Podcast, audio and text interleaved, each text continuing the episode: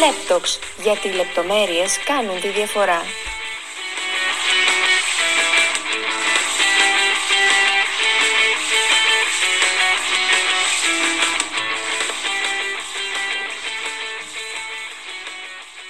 Καλώς ήρθατε στο εβδομαδιαίο podcast του ΛΕΠ. Είμαι η Μέρη Καλιανίδου. Είμαι ο Χρήστος Αβουλίδης και το σημερινό επεισόδιο μιλήσαμε με τον κύριο Κωστή Πιερίδη, καθηγητή πολιτικής επιστήμης στο Πανεπιστήμιο Κρήτης, σχετικά με την είσοδο της ιδιαίτερα αμφιλεγόμενης πανεπιστημιακής αστυνομίας στα ελληνικά ΑΕΗ. Πριν ακούσουμε τη συνέντευξη, αξίζει στο σημείο αυτό να πούμε ότι ο κύριος Κωστής Πιερίδης στο παρελθόν έχει διδάξει και ως ακαδημαϊκός υπότροφος στο Τμήμα Βαλκανικών, Σλαβικών και Ανατολικών Σπουδών του Πανεπιστημίου Μακεδονίας. Παράλληλα, κατέχει μεταπτυχιακό τίτλο στην Ευρωπαϊκή Πολιτική και Διακυβέρνηση από το London School of Economics και διδακτορικό από το Τμήμα Πολιτικής Επιστήμης και Ιστορίας του Παντίου Πανεπιστημίου. Έχει εργαστεί ως ερευνητής του Εθνικού Κέντρου Κοινωνικών Ερευνών και ως πολιτικός αναλυτής για την εταιρεία public issue. Μάλιστα, πριν λίγους μήνες κυκλοφόρησε και το βιβλίο του με τίτλο Διαιρετικές τομές και εκλογική συμπεριφορά στη σύγχρονη Ελλάδα, το οποίο εννοείται αξίζει κανείς να διαβάσει.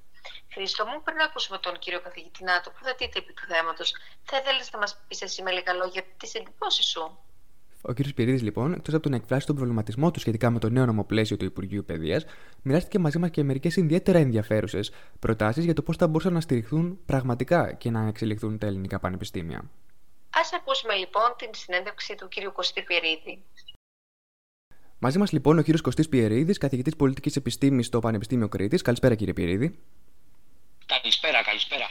Κύριε Πιερίδη, ε, έχετε βρεθεί ως ακαδημαϊκός ε, τόσο σε ΑΕΗ των μεγάλων αστικών κέντρων όπως η Αθήνα και η Θεσσαλονίκη, όσο και σε ΑΕΗ της ε, επαρχίας όπως το Πανεπιστήμιο Κρήτης.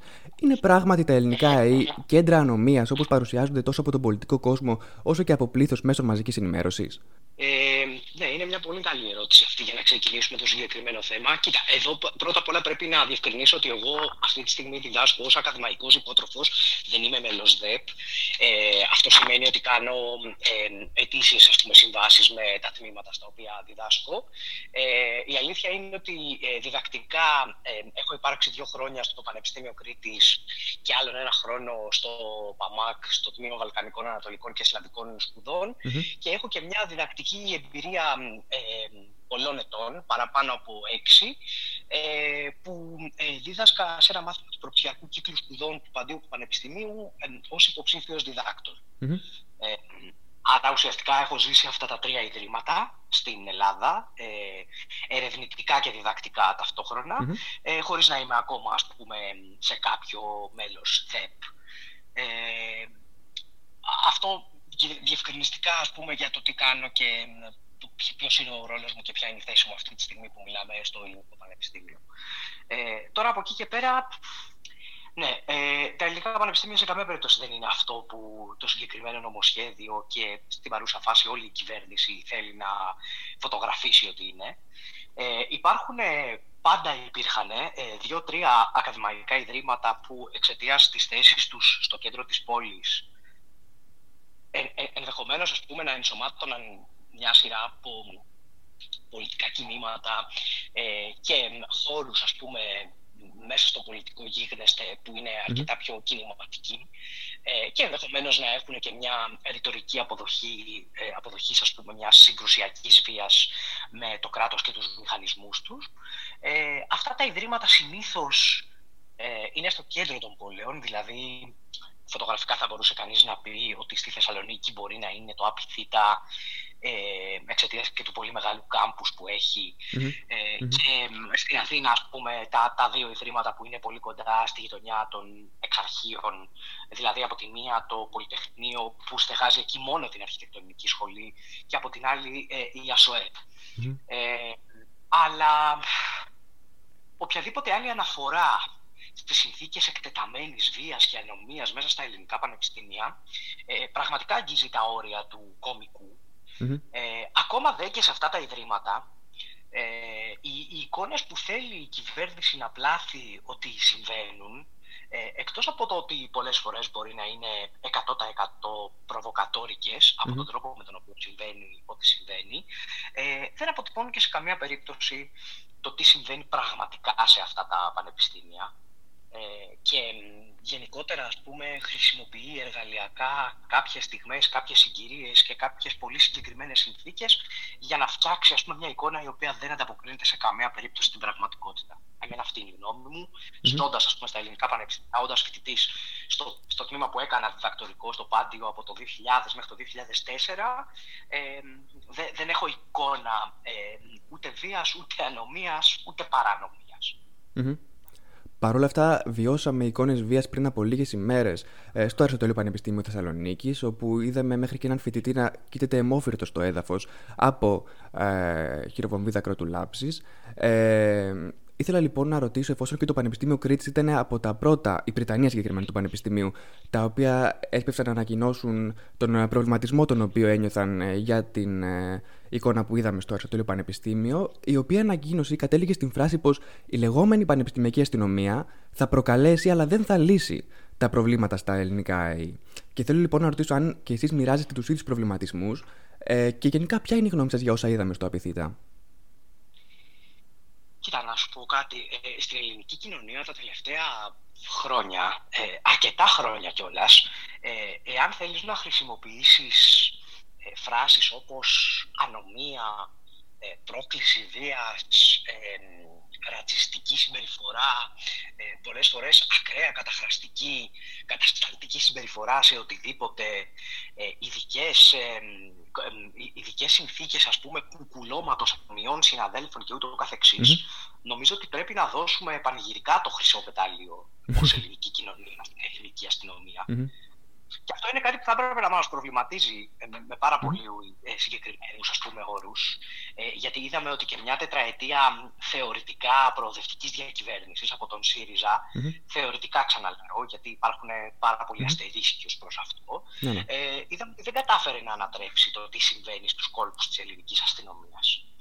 Ε, και στους κόλπους της ελληνικής αστυνομίας ε, συμβαίνουν πράγματα τα οποία δεν έχουν καμία σχέση με την εφταξία που ούτως ή άλλως, κατά τη γνώμη μου, είναι και ένα φυσικό θέμα και όχι ε, δηλαδή ένα κοινωνικό μέσα από τους θεσμου Ε, αλλά ε, ε, ε, δηλαδή είναι να απορρεί ποιοι καλούνται να διαχειριστούν αυτές τις συνθήκες της υποτιθέμενης βίας και ανομίας που υπάρχουν στα ελληνικά πανεπιστήμια. Ποιοι καλούνται πραγματικά; Αυτοί που στα κράνη τους φοράνε ε, στένσιλ των Waffen SS και της Sturmbannbeitlung, της SA ε, αυτοί οι οποίοι ε, σε κάθε ευκαιρία στον δρόμο προστάτευαν ε, τη μιλίτσια της χρυσής αυγής και συμπορευόντουσαν μαζί τους, αυτοί οι οποίοι πετάνε κρότου λάμψης από απόσταση 1,5 μέτρου σε, σε φοιτητή, ο οποίος διαμαρτύρεται, ναι. ας πούμε, ενδεχομένως και εντόνως και με ριζοσπαστικό τρόπο, ας πουμε αλλά αυτή είναι η αντιμετώπιση ενός νέου ανθρώπου 18, 19, 20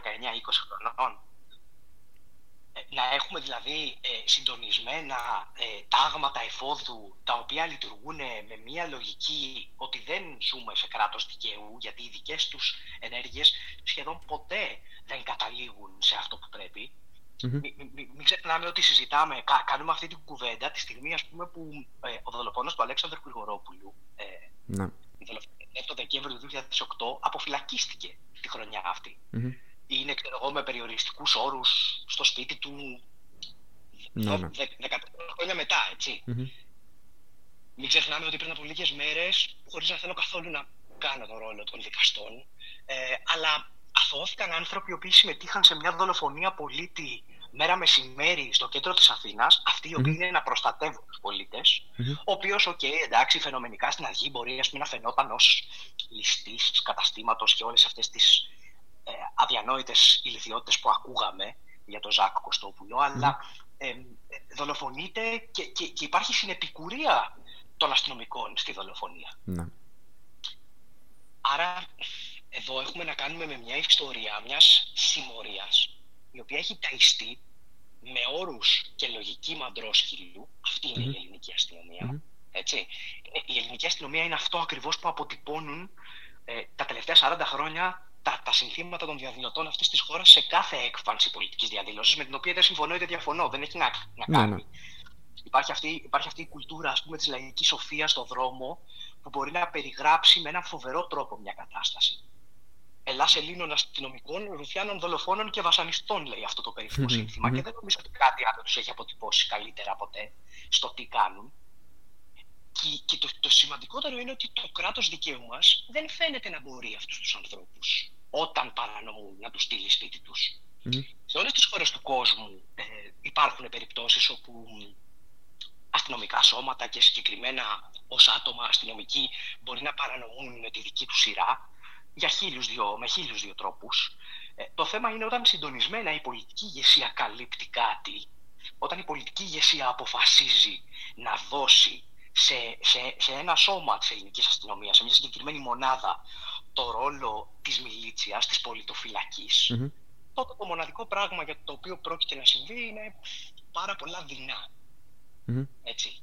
Αυτό που πρέπει να αναρωτηθούμε είναι ποιοι ακριβώς είναι αυτοί που θα έρθουν στα πανεπιστήμια θα είναι σαν τους ειδικούς φρουρούς που παίρνανε ε, άδεια οπλοφορίας και όπλο χωρίς ούτε ένα ψυχομετρικό τεστ. Μια τέτοια περίπτωση ήταν ο Επαμινώντα Κορκονέας και ο ε, συνεργός του, ε, που από την πρώτη στιγμή είχε και πολύ πιο ελαφριές ε, ποινές. Αλλά μιλάμε για αυτούς τους ανθρώπους. Αν δεν κάνω λάθος, ναι, πράγματι είναι ειδική φρουρή με μια επιπλέον εκπαίδευση. Σωστά; Ακριβώς. Ακριβώς. Mm-hmm. Και χωρίς κανένα ψυχομετρικό τεστ για την οπλοφορία τους. Mm-hmm. Επομένως, πρέπει να αναρωτηθούμε. Δηλαδή, εδώ πέρα το πρόβλημα είναι ότι φέρνουμε, δηλαδή για ένα πρόβλημα το οποίο δεν υπάρχει, φέρνουμε για να, για να φτιάξουμε λέει, την εικόνα του Δημοσίου Πανεπιστημίου και να το κάνουμε πιο ανταγωνιστικό και να παρέχουμε ασφάλεια. Mm-hmm. Α, α, επιτρέψτε μου, δεν, δεν έχω ας πούμε, διαδρομή μεγάλη στα, στα ελληνικά πανεπιστήμια, αλλά ε, ε, έχω διάφορες ιδέες για το τι μπορεί να κάνουν τα ελληνικά πανεπιστήμια καλύτερα. Καμία από αυτές δεν θα ήταν ότι χρειάζονται αστυνομία. Χρειάζονται κονδύλια, χρειάζονται έρευνα, χρειάζονται νέους διδάσκοντες, χρειάζονται νέο αίμα, χρειάζονται μια μεγαλύτερη συμμετοχή των φοιτητών. Ουσιαστικά δηλαδή μια προσπάθεια να αντιμετωπιστεί η ανεργία των νέων που μαστίζει αυτή τη στιγμή. Χρειάζονται μια συνεργασία με τη δευτεροβάθμια εκπαίδευση για να έρχονται πιο έτοιμα παιδιά στις σχολε Χρειάζονται χίλια δυο διαφορετικά πράγματα, πολύ πιο κοστοβόρα για οποιαδήποτε κυβέρνηση, από το να πει ότι επανδρώνει, εκπαιδεύει ή δεν εκπαιδεύει όσους χ αστυνομικούς θέλει να τους φέρει για να κάνει ας πούμε μια φιέστα απόδειξης ότι ε, το σύστημα λειτουργεί. Όχι, θα φέρει ανθρώπους οι οποίοι το μοναδικό πράγμα που μπορούν να κάνουν είναι να δημιουργήσουν πάρα μα πάρα πολλά Και να μην λύσουν κανένα, γιατί πρόβλημα δεν υπάρχει. Mm-hmm. Αντιλαμβάνομαι λοιπόν. Συγγνώμη, ναι. Θέλω, θέλω, θέλω, θέλω ένα, ένα, ένα πολύ μικρό χρόνο ως προς αυτό. Mm-hmm. Ε, ε, διατυμπανίζεται παντού ένα τεράστιο ψέμα. Mm-hmm. Τι συμβαίνει, λέει, στα πανεπιστήμια του εξωτερικού και ξέρω εγώ, πάμε και mm-hmm. κάνουμε συγκρίσεις τώρα με χώρες τις οποίες μπορείς να πας μια μέρα στο σκλαβενίτη, ας πούμε, και να αγοράσεις καλάσνικοφ. Mm-hmm. Ε, γιατί πάμε, δηλαδή μεθοδολογικά, ας πούμε, ε, δεν υπάρχει καμία αίσθηση ε, μεθοδολογικής συνάφειας. Συγκρίνοντας αυτή τη χώρα, όταν θέλει κάποιος να υποστηρίξει ένα επιχείρημα, μπορεί να κάνει ό,τι άτοπη σύγκριση θέλει. Ναι. Πάμε και συγκρινόμαστε ας πούμε, με χώρες που έχουν ε, ένα καθεστώς οπλοφορίας και οπλοκατοχής πολύ διαφορετικό ε, και στο οποίο ας πούμε, έχουν συμβεί και στις οποίες χώρες έχουν συμβεί εκτεταμένα περιστατικά, όχι στα πανεπιστήμια μόνο και στα σχολεία της δευτεροβάθμιας δικής τους εκπαίδευσης. Mm-hmm. Ε, και μιλάω για τις ΗΠΑ. Θέλω όμως εδώ να πω κάτι, ένα πάρα πολύ μικρό παράδειγμα που είναι Φυσικά. μια δική μου εμπεδομένη εμπειρία. Όταν ήμουν και μεταπτυχιακός σε ένα πανεπιστήμιο του Λονδίνου, mm-hmm. το οποίο είχε ε, πολύ διακριτικούς και ενταγμένους στο πανεπιστήμιο. Προφανώς δεν το έχω ψάξει, αλλά προφανώς ήταν μια ιδιωτική εταιρεία security, mm-hmm. έτσι, οι οποίοι δεν οπλικούσαν προφανώς. Mm-hmm. Ε, έχω βρεθεί λοιπόν σε ένα περιστατικό στο οποίο συμφοιτητή μου τότε έχασε το κινητό του τηλέφωνο. Πολλά mm-hmm. χρόνια πίσω. Έτσι. Ε, τρέξαμε λοιπόν σε αυτό το γκισέ, ε, σε αυτό το σημείο που υπήρχαν ας πούμε, οι επικεφαλείς αυτής της ομάδας security, τους περιγράψαμε το περιστατικό, ε, ενεργοποίησαν κάποιες κάμερες που υπήρχαν ε, ε στο συγκεκριμένο χώρο που μάλλον ε, είχε χαθεί το τηλέφωνο. Mm-hmm. για να μην τα πολυλογώ, ε, ήταν άνθρωποι που προσπάθησαν να κάνουν τη δουλειά τους. Ήταν security ενός πανεπιστημίου που δεν είναι ιδιωτικό. Στην Βρετανία υπάρχει ένα ιδιωτικό καθεστώς ε, συμμετοχής και σύντραξη δημοσίου και ιδιωτικού τομέα στα mm-hmm. πανεπιστήμια. Ε, και εγώ έπιασα μια κουβέντα με τον άνθρωπο εκεί, με, ο οποίος ήταν επικεφαλής της ομάδας σε εκείνη τη βάρδια τουλάχιστον. Mm-hmm. Ε, και επειδή είναι ένα πανεπιστήμιο στο κέντρο του Λονδίνου με πάρα πολλούς φοιτητές, πραγματικά πάρα πολύ κόσμο. Ε, Προσπαθώντας να σπάσω τον πάγο του, είχα πει πολλή δουλειά και τέτοια. Και ο άνθρωπος μου είχε πει κάτι το οποίο με, με κάποιον τρόπο μου αποτυπώνει εμένα σήμερα απόλυτα τη λογική του τι θα πει ασφαλές Ο άνθρωπος μου είχε πει: Ωπα, μια χαρά είναι αυτή η δουλειά. Όσο μου λέει οι φοιτητές είναι εδώ, δεν υπάρχουν θέματα ασφάλεια. Όσο το πανεπιστήμιο είναι ζωντανό με φοιτητε το μοναδικό πράγμα που δεν χωράει σε ένα πανεπιστήμιο ζωντανό με φοιτητές είναι η ανομία. Οι φοιτητές έχουν αυτή τη φοβερή αίσθηση αυτοπροστασίας του πανεπιστημίου τους και του ιδρύματό τους. Mm-hmm. Στις υγιείς πανεπιστημιακές μονάδες και στους υγιείς πανεπιστημιακούς χώρους, δηλαδή στους χώρους που πραγματικά όλοι πάνε εκεί για το διακύβευμα το βασικό, την εκμάθηση, και την ανταλλαγή των γνώσεων, γιατί στα πανεπιστημιακά έδρανα η σχέση δεν είναι αυταρχική, δεν, δεν υπάρχει ένας γκουρού mm-hmm. ο οποίος λέει την απόλυτη αλήθεια και από κάτω σημειώνουμε. Υπάρχει διάδραση. Φυσικά. Αυτό είναι η έρευνα. Έτσι. Mm-hmm. Ε, σε αυτούς τους χώρους δεν χρειάζεται τίποτα άλλο από το να είναι οι φοιτητέ εκεί. Εμείς τα δικά μας ελληνικά πανεπιστήμια φροντίζουμε να τα, αποξιώ, να τα απαξιώνουμε, να, να, να διώχνουμε τους φοιτητές και να φέρνουμε δεξιά και αριστερά άλλους mm-hmm. άσχετους. Mm-hmm. Από αυτό που μια υγιής πανεπιστημιακή κοινότητα και ζωή ορίζει. Mm-hmm. Άρα αυτή είναι η απάντηση της ενομία στα πανεπιστήμια. Να επιστρέψουν οι φοιτητές, να επιστρέψει η φοιτητική κοινότητα, να ενεργοποιηθούν οι φοιτητικοί σύλλογοι, να νιώσουν αυτά τα παιδιά ότι δεν θα πάρουν ένα πτυχίο για να χαρεί η μαμά τους σε μια ορκομοσία και να φτιάξει μια ωραία κορνίζα, αλλά θα έχει ένα αντίκρισμα κοινωνικό, εργασιακό, οικονομικό, όλα αυτά μαζί. Mm-hmm. Αυτό, αυτός, αυτός είναι ο δρόμος για να σπάσει το απόστημα εντός εισαγωγικών της ανομία. Μάλιστα. Βλέπω λοιπόν πως έχετε κι εσείς, σαν ακαδημαϊκός, δικές σας προτάσεις και έχω παρακολουθήσει και διάφορους άλλους ακαδημαϊκούς να διατυπώνουν παρόμοιες προτάσεις για το πώς μπορούν να βελτιωθούν τα ελληνικά πανεπιστήμια. Ε, Παρ' όλα αυτά, ε, όλες αυτές οι αντιδράσεις που προέρχονται τόσο από ακαδημαϊκούς αλλά και από φοιτητές, ε, φαίνεται να μην αγγίζουν την Υπουργό Παιδεία, η οποία επιμένει και συνεχίζει αμετανόητη προς μια σταθερή κατεύθυνση. Θέλω λοιπόν να ρωτήσω αν ε, πιστεύετε πως έχει ληφθεί σοβαρά υπόψη η γνώμη της ακαδημαϊκής κοινότητας ε, για τα ελληνικά πανεπιστήμια ή αν τελικά το Υπουργείο προχωρά ε, σε μονομερεί και εν μέρει αυθαίρετες ε, αποφάσεις. Ναι, είναι ξεκάθαρο αυτό που συμβαίνει ε, και δυστυχώς δεν είναι ε, πρωτόγνωρο. Ε, δηλαδή, δεν θα ψέξω την κυρία Κεραμέως ότι είναι η πρώτη ή ο πρώτος ε, ιστορικά ε, υπουργός του συγκεκριμένου χαρτοφυλακίου που δεν ακούει την κοινωνία. Δηλαδή, εδώ πάμε σε μια παθογένεια πάρα πολλών ετών που νομίζω ότι τέμνει και κάθετα όλες τις πολιτικές δυνάμεις που ήρθαν και διακυβέρνησαν και ανέλαβαν μεταξύ άλλων και αυτό το χαρτοφυλάκιο. Ε, Προφανώς δεν είναι πρωτοτυπία δική της. Προφανώς υπάρχει ένα σχέδιο ε, πολύ πριν την ανάληψη ε, και προφανώς φαντάζομαι ότι εξυπηρετεί μια σειρά από άλλα συμφέροντα ε, εγώ δεν μπορώ να αντιληφθώ τη συγκεκριμένη υπουργό ε, εκτός του λόμπι των ανθρώπων που φαίνεται ότι την υποστηρίζουν. Mm-hmm. Μιλάω πάρα πολύ συγκεκριμένα ως προς αυτό. Ναι, ναι. Ε, νομίζω δηλαδή υπάρχει μια ξεκάθαρη κρυφή ατζέντα για το τι πρέπει να συμβεί στο ελληνικό πανεπιστήμιο για να γίνουν κάποιοι άλλοι φορείς πιο ανταγωνιστικοί mm-hmm. ε, ως προς τις παρεχόμενες δικές τους υπηρεσίες. Mm-hmm. Άρα όλα κρίνονται από αυτό.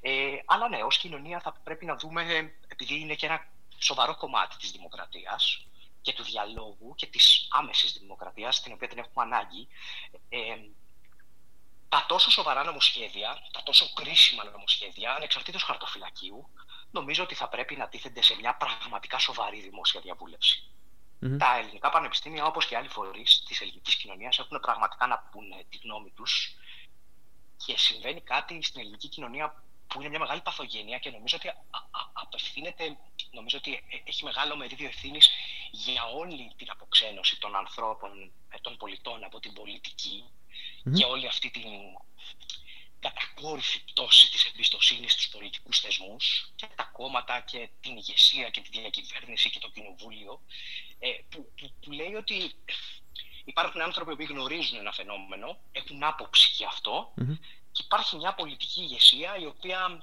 προσπαθεί να νομοθετήσει χωρίς να ε, λάβει υπόψη της τους ανθρώπους που ζουν κάθε μέρα το ελληνικό πανεπιστήμιο προκειμένου. Mm-hmm. Ε, μπορούμε αυτό να το γενικεύσουμε και να το φέρουμε στο μυαλό μας και σε άλλα νομοσχέδια. Ξαφνικά ας πούμε, μπορεί να προκύψει ας πούμε, κάτι για την αλληλεία και να βγουν ας πούμε, όλοι οι φορείς και να λένε παιδιά εμείς ψαρεύουμε στις θάλασσες μας. Αυτά που λέτε είναι ανεδαφικά. Κάτι τέτοιο πολύ συχνά ε, δεν έχουμε υγιείς τρόπους δημόσιας διαβούλευσης και ακόμα και όταν υπάρχουν σοβαρές πολιτικές διαφωνίες, θα έπρεπε η δημόσια διαβούλευση να έρχεται και να ε, επηρεάζει κομμάτια ε, των σοβαρών και των μεγάλων νομοσχεδίων, mm-hmm. ακριβώς γιατί αυτή η χώρα, καλώς κακώς, σε όλους ανήκει.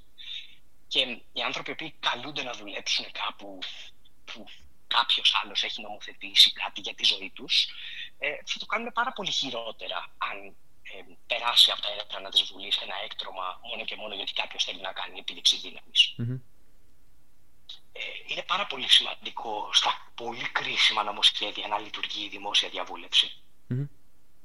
Και, και, και, και να ακούγονται οι φωνές των άμεσα εμπλεκόμενων σε αυτό. Αυτό δεν σημαίνει, γιατί εγώ θέλω να το πάω και από την άλλη. Δηλαδή, πολλές φορές χρειάζονται το μέσα από την πολιτική ηγεσία. Και πολλές φορές οι εμπλεκόμενοι σε έναν φορέα, σε έναν θεσμό, ε, μπορεί να έχουν βολευτεί με κάτι και να μην θέλουν αυτό το κάτι να αλλάξει. Εγώ το ναι. καταλαβαίνω αυτό το επιχείρημα της πολιτικής ηγεσίας, όχι, όχι μόνο στη συγκεκριμένη περίπτωση. Πολλές φορές μιλάμε ας πούμε, για την αξιολόγηση. Προφανώς και πρέπει να συμβαίνει η αξιολόγηση των δημοσίων υπαλλήλων σε κάθε τομέα. Δεν το συζη... Δηλαδή, αντιλαμβάνομαι ότι μπορεί κάποια στιγμή ας πούμε, να συζητάμε κάποια πράγματα που αφορούν ας πούμε, ένα νομοσχέδιο ε, και ε, να έχει ας πούμε, η κάθε κυβέρνηση ένα, δύο, τρία, πέντε εδάφια στα οποία ας πούμε, να έχει δίκιο ή η λογική της να είναι σωστή και να, να είναι κάποιες τεχνικές λεπτομέρειες το πρόβλημα. Άρα γι' αυτό λέω ότι η δημοσία διαβούλευση είναι σημαντική. Είναι πάρα πολύ δύσκολο να έρχεται ένα κείμενο πόσων σελίδων και να λες ας πούμε ότι είναι όλες για κάτι όλες για Ποτέ. Α ελπίσουμε λοιπόν να αποφύγουμε και τα δεινά που μας περιγράψατε κι εσείς νωρίτερα. Κύριε Πυρίδη, ευχαριστούμε πάρα πολύ για τον χρόνο σας σήμερα. Εγώ σας ευχαριστώ για τον χρόνο σας και για την κουβέντα και εύχομαι να καταλήξει κάπου καλά όλο αυτό. Να μην έχουμε ακρότητες, ε, να μην έχουμε θύματα αυτής της απρόκλητης αστυνομικής βίας, που συνήθως, ας πούμε, πραγματικά ε, προσπαθεί να δημιουργήσει προβοκατόρικα νομίζω εντάσεις ε, και αυτό είναι mm. κάτι το οποίο με ενοχλεί πάρα πολύ. Δηλαδή τα γεγονότα του Απιθύτα ήταν διαφωτιστικά. Και νομίζω ότι δυστυχώς αυτό είναι και το ακαδημαϊκό ίδρυμα στο οποίο έχουν ποντάρει για να πείσουν ε, ένα κομμάτι της ελληνικής κοινωνίας ότι έχουν δίκιο για την ανάγκη αστυνόμευσης των ελληνικών πανεπιστημίων. Mm-hmm. Η ελληνική κοινωνία πρέπει να αρχίσει να έρχεται στα έδρανα ε, και να δει τι γίνεται μέσα στα ακαδημαϊκά ιδρύματα για να καταλάβει ότι οι πραγματικές ανάγκες είναι άνθρωποι, διδάσκοντες, ε, επιστήμονες και επιστημόνισσες, κονδύλια για έρευνα, νέος εξοπλισμός. Αυτές είναι οι πραγματικές ανάγκες των ελληνικών πανεπιστημίων.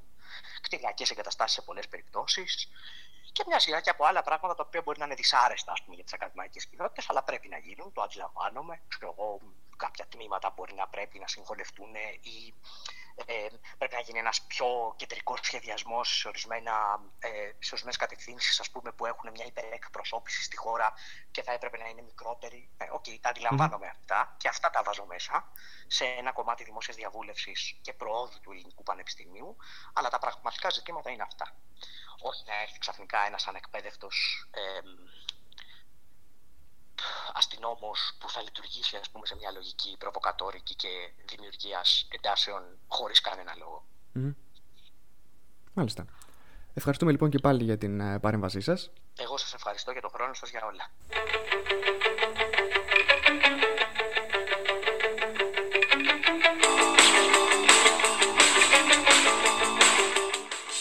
Εμείς ευχαριστούμε πολύ για την ακρόασή σας. Μέχρι το επόμενο επεισόδιο να είστε όλοι καλά. Ακούγατε το podcast Laptox. Ήμουν η Μέρη Καλιανίδου. Ήμουν ο Χρήστος Αβουλίδης. Και αν πιστεύετε ότι η λεπτομέρεια κάνει τη διαφορά, τότε μην χάσετε το επόμενο επεισόδιο.